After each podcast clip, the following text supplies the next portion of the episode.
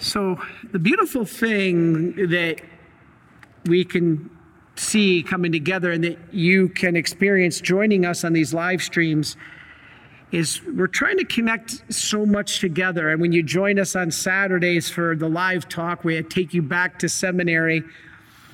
Then you can see it living in the gospel when you join us for the Mass. Last Saturday, I did a talk on the Ark of the Covenant. Now, in one of the slides, I showed the three mountains. You had Noah and mounts, mountains of Ararat. You had Moses on Mount Sinai and Jesus on Mount Zion or Jerusalem. Now, what's going on here? The symbolism of a mountain top and down below are very important in the Bible. What happened with Moses? God was on top of the mountain. Moses met God at the summit of Sinai. And there, God gave the instruction to man to be taken down as a guide to live on earth. Now, what's going on? The people down below go up a mountain for instruction how to live in heaven. So you get that? So in Moses, we have Moses coming down the mountain to tell us how to live on earth. And now we have the people coming up the mountain because Jesus is the Sermon on the Mount, going up the mountain to give instruction on how to live in heaven. So we're progressing. Now let's talk about what Jesus' message is. All right. This is important. The eight Beatitudes. We call it the Sermon on the Mount. It is not one sermon, actually, but it's actually a summary of all Jesus' sermons. That's what makes this so great. Jesus sat, that was symbolic too. Why? Because when a Jewish rabbi sat, it means he was officially teaching. And do you know we keep that tradition in the Catholic Church? I got an email yesterday or a comment online saying this proves the falsity of the Catholic Church because you guys follow Judaism. I made the comment in my Ark of the Covenant talk that the church is in some ways like the old temple, but we don't do animal sacrifices in the church. And we don't continue to do a sacrifice every day at Mass. We're back at Calvary for the one and only sacrifice.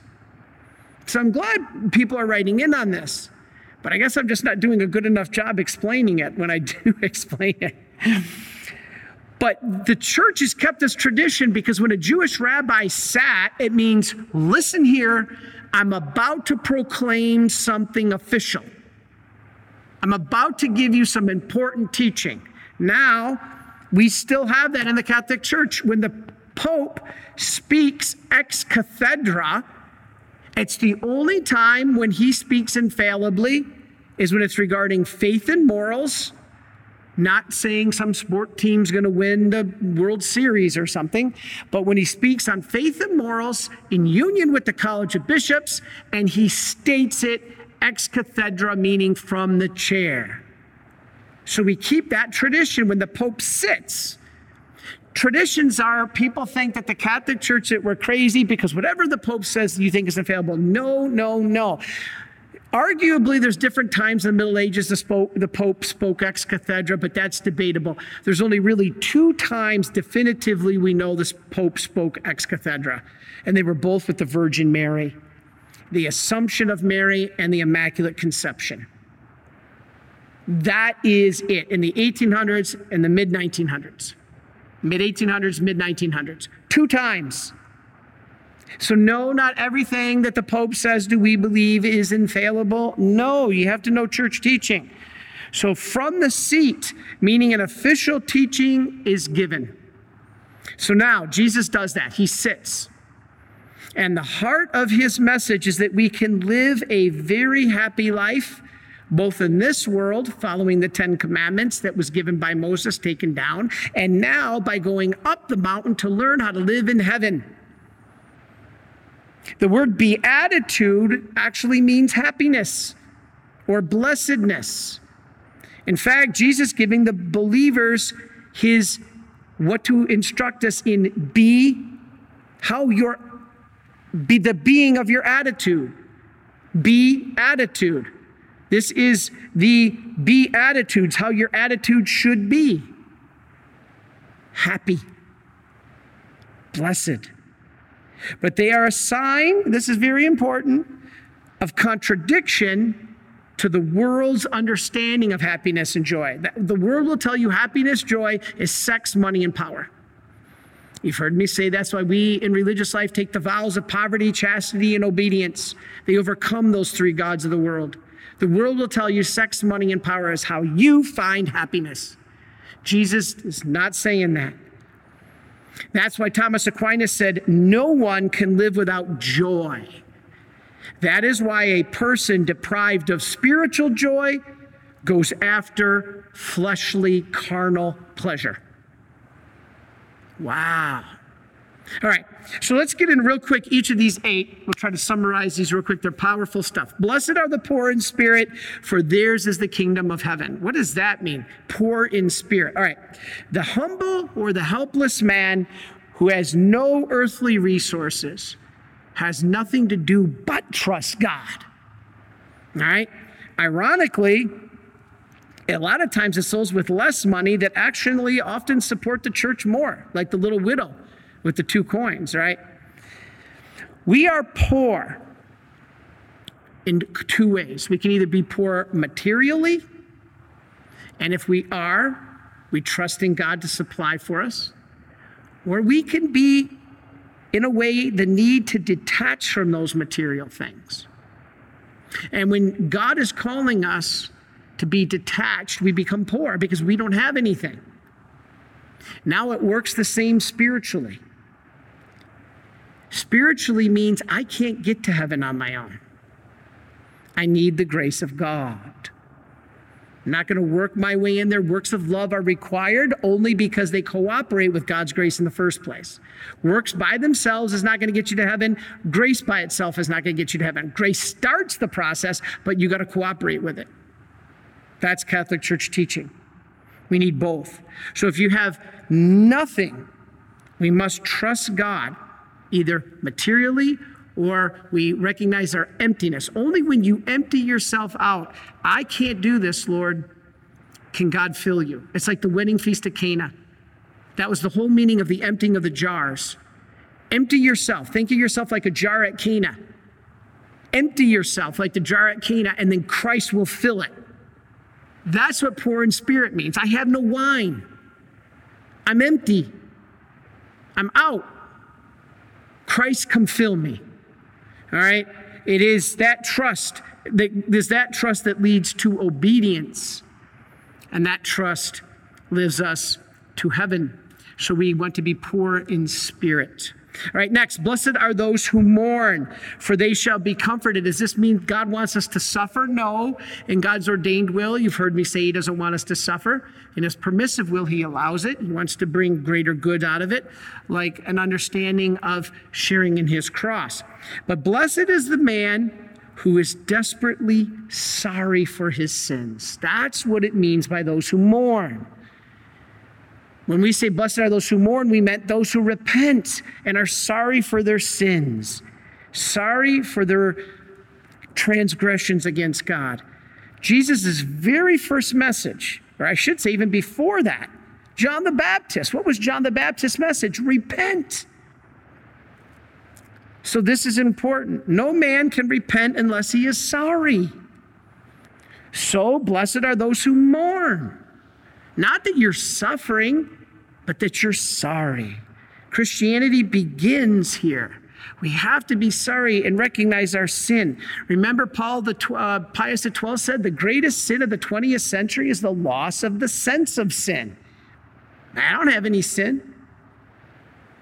I've had that in the confessional. God bless the people coming. I am so pleased. But I've had some come, Father, I've been to confession in 20 years, but I really can't think of any sins. I always say, Well, if you're okay, let me help you. and I walk them through the 10 commandments and the seven deadly sins, and almost every one of those 10 commandments and every one of those seven deadly sins, the person says, Oh, yeah, I guess I've done that. or I guess I haven't done that. Praise be to God for the enlightenment that we can be sorry. So that's why we mourn. All right. Blessed are the meek, for they shall inherit the earth. The meek is not weak. Jesus was meek, Jesus was not weak. All right. The main idea behind the word meek is strength under control. Jesus was meek because he had strength, but he kept it under control, not weak. It is never right to be angry for an insult or an injury done to ourselves. That's one of the hardest things of human nature. Man, that's where our human nature is tested. We all want to strike back. That's, I got a million faults, but that's right at the top of mine too.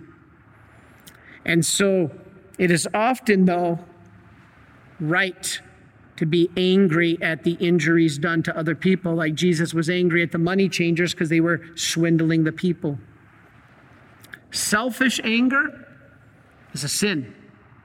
Selfless anger can be holy anger. I'm upset at the injustice that is going on right now to our children in the schools, the indoctrination and the lies that they are being taught. That's justifiable anger. All right? This can be justified. Next, blessed are those who hunger and thirst for righteousness, for they shall be satisfied. What does that mean? Even if a man never attains goodness, if he longs for it, he can be blessed. Blessed are those who hunger and thirst for righteousness. Notice it didn't say that they've attained it perfectly. This gives me hope. Because although I'm far from attaining it perfectly, I hunger for it. I desire it. So those Blessed are those who hunger and thirst for righteousness. They will be satisfied. So basically, even if you don't attain perfect goodness, if you long for it, you can still be blessed. David in the Old Testament always wished he could build the temple for God, he desired it. But because of his sin and other reasons, he was not allowed to achieve that. It was denied him. But did God curse him? No. What did God say to David? This is from First Kings. He said, You did well that it was in your heart that you desired it. Wow. So that, that's why the heart is so important because just like sinning can be done in the heart, Jesus says, Amen, I tell you that you don't commit adultery just now physically, but in your heart, if you do, and you're like, oh man, that's not fair. But he does it in the same way for the good. Even if you can't achieve the good and build a temple for God, if you desire it in your heart, he's giving you that credit. God's fair. All right? Saints are simply sinners who keep on trying. That gives me hope. All right, a couple more. Blessed are the merciful, for they shall obtain mercy. Oh man, uh, what do I say on that one? That one goes back to hundreds of homilies and talks online that you can find. I guess all I'll say on this is Book of James, my favorite book in the Bible, so Catholic. For judgment is without mercy to one who has shown no mercy. That's James 2:13. It's more than pity. It's basically sympathizing so much with someone that you feel their pain, like a parent when the child is sick. Mercy is not just a matter of giving alms to the poor, but it's loving them and living with them and taking them into your heart. It's loving the unlovable, forgiving the unforgivable. All right, blessed are the pure of heart, for they shall see God or the clean of heart, it says. We must have purity of intention. This is the other biggest human weakness. Even prayer, fasting, and almsgiving, when we do it, objectively it's good. But if you're fasting and you, you're hoping you're going to lose weight, if you're praying, but you're praying it to be your will be done, not God's will be done. If you give alms because you hope you'll be recognized, you're not giving out of purity of intention. We have to realize that what we do always has to be for the glory of God and not ourselves. It's a big pitfall. All right? So we have to have purity of intention when we do anything. If we do good, we may not be free from the feeling that men will praise and admire us, and that is trouble. It's always for the glory of God. Jesus went on to say that only the pure in heart will see God. That's scary. Only the pure of heart will see God. That means humility. Remember, humility isn't thinking less of yourself, humility is thinking of yourself less. All right, two more. Blessed are the peacemakers, for they shall be called sons of God. Peace is not just an absence of war. Peace is not the passive acceptance of something unjust just so you avoid a fight. No, peace comes from facing issues, dealing with them, conquering them, but always in love. You know, admonish the sinner is a work of mercy. But what it should say is admonish the sinner with love, not self righteousness. So this is important. it is the active facing of things and the making of peace through facing them. I think of World War II.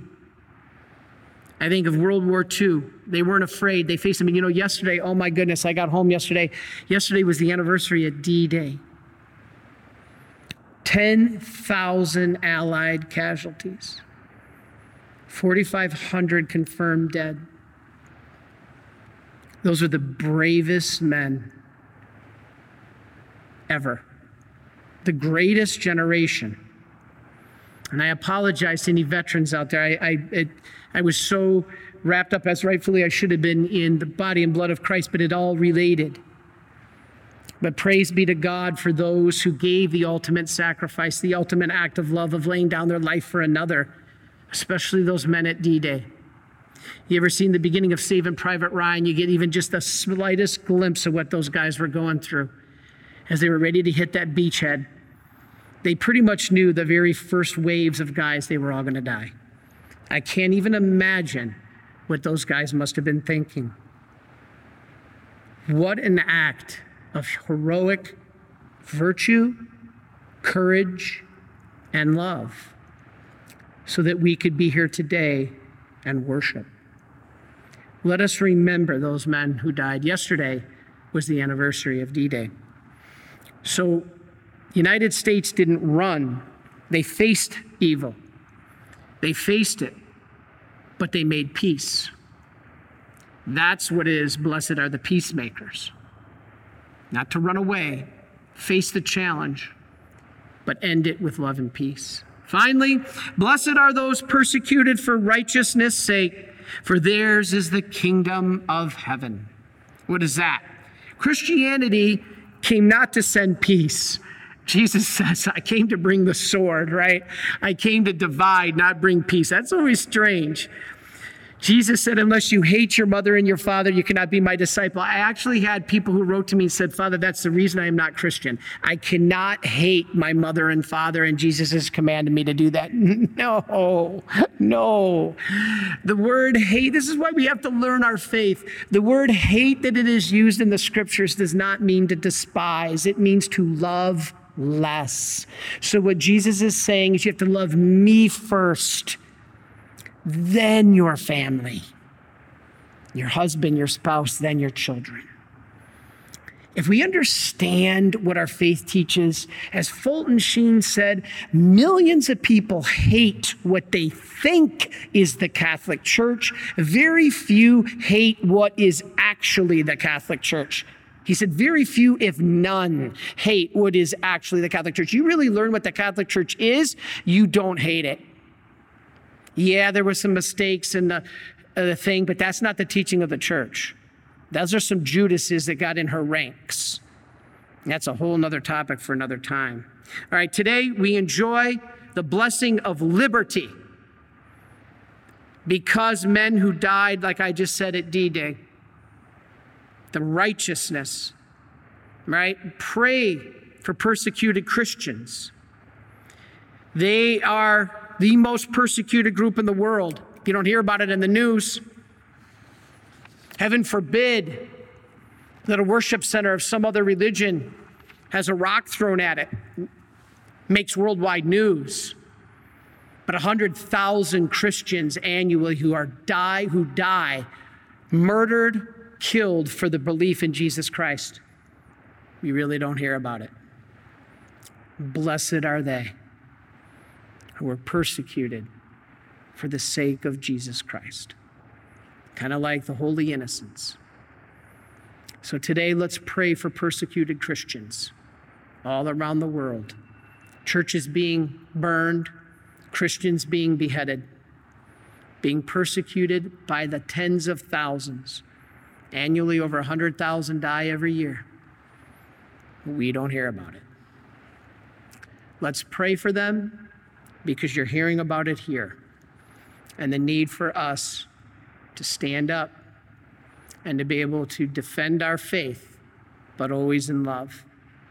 And we pray for those who are persecuted because the kingdom of heaven will be theirs. Are you a Marian helper? Join our Spiritual Benefit Society and start sharing in the graces of all the daily masses, prayers, and good works of Marian priests and brothers all over the world.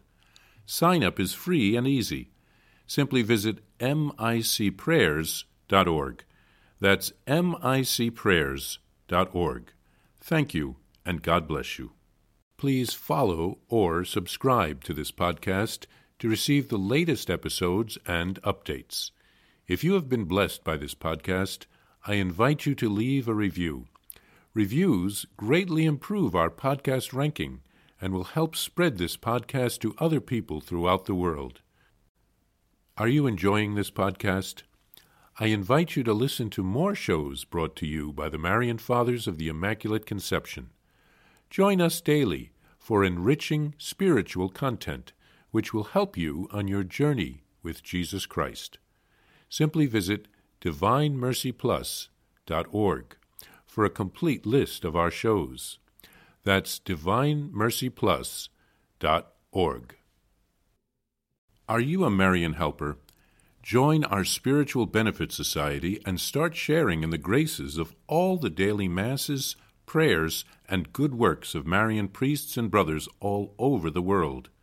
Sign up is free and easy. Simply visit micprayers.org. That's micprayers.org. Thank you, and God bless you.